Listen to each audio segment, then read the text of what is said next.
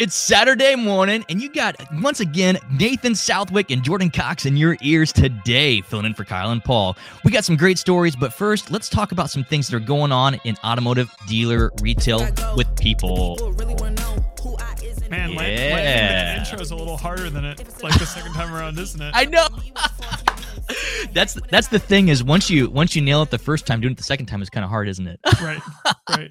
Yeah. Confidence well, is, a, is a deceiver, bro. That's right. It's the deceiver. It's that. It's the confidence that you kind of set too high almost, right?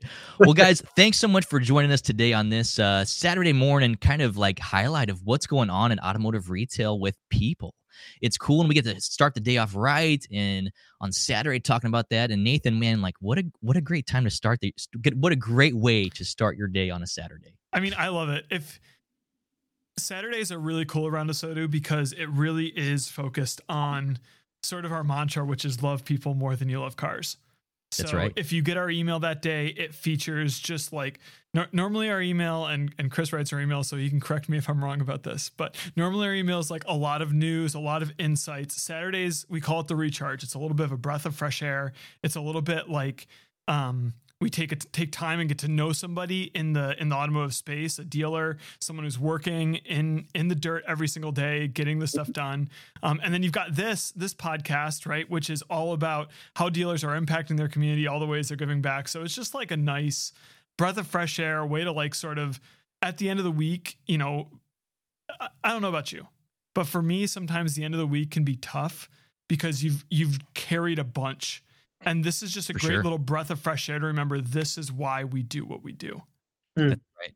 For That's sure. right. And just bringing those dealer spotlight stories to people who are trying to go out and have one of the biggest days of the week on a Saturday. It's really cool to do that. So we got Chris Reeves in the house, head writer for Automotive hey. Trade Union. Thanks for joining us, Chris.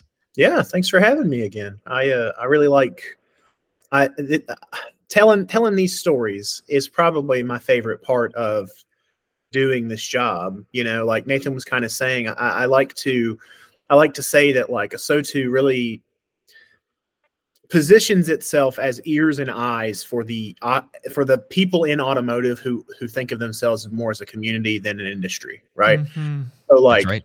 all through the week we're, we're pointing, we're grabbing, we're, we're, we're sharing, we're, we're boiling down, we're summarizing, you know, we're trying to find ways to keep people as equipped with information as they can be all week. And then on Saturday, we get to kind of turn that lens around and look at the people and celebrate with the people and encourage, you know, the people who, who we have chosen to stand with. Um, we get to show them what, you know, what their cousins across the country are doing, you know yeah, what I mean? That's right. It's I, cool. I love it. It's a good time. Yeah, it's just cool to be able to spotlight that and show what's really happening in local communities. And also, hopefully, it inspires others to do the same. So, like, Chris, this week you've had probably a ton of great stories you've gone through. Mm. What you got to share with us? Like, who's who's doing something exciting this week?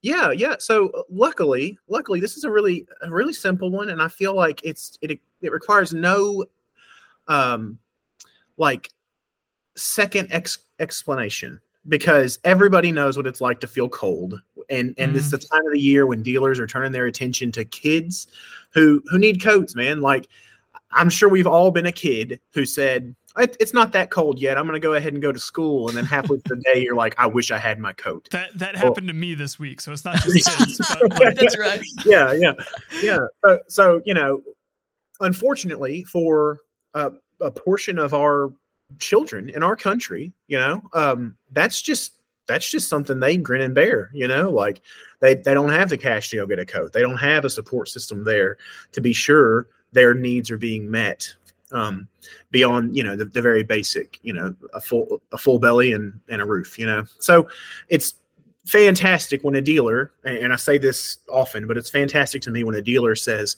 you know who I'm going to support? Somebody who can't buy a car for ten years at least. Mm.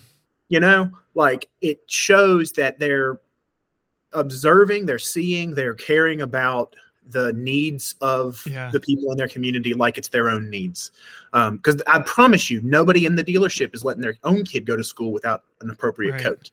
Oh, for sure. When they when they treat their community like those kids matter too, man. That's that's it. That it's, is it. So it's, it's yeah, it's like one thing. Sorry to cut you off, but it's what? You said something there. It's like it's one thing to say I love the people who will buy my cars more than cars, it's another thing to say, I love the people who may never buy my cars more than cars. Yeah, exactly. Exactly. Yeah, man, that's, that's the, that's the best way to say it. I'm going to borrow that next time.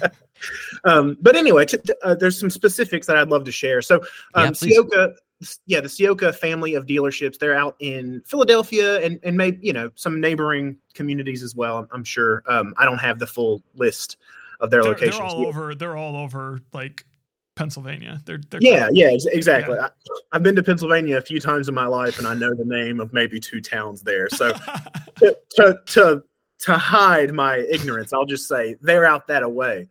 Um, but yeah, they, they've partnered with like the Philadelphia uh, Dealer Association through a, a foundation called Auto Dealers Caring for Kids, um, and they've th- you know through that foundation they have partnered with the Boys and Girls Club of Allentown, and yeah. so far. Um, Career long, they've given away six hundred and twenty-five thousand coats. How cool!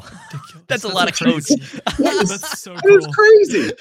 Um, it's yeah, it's fantastic. I mean, that's like I, I like to visualize things. You know, I really like doing weird math, and I, and I feel like six thousand, six hundred and twenty-five thousand coats. Like, I feel like that's got to be a Walmart full.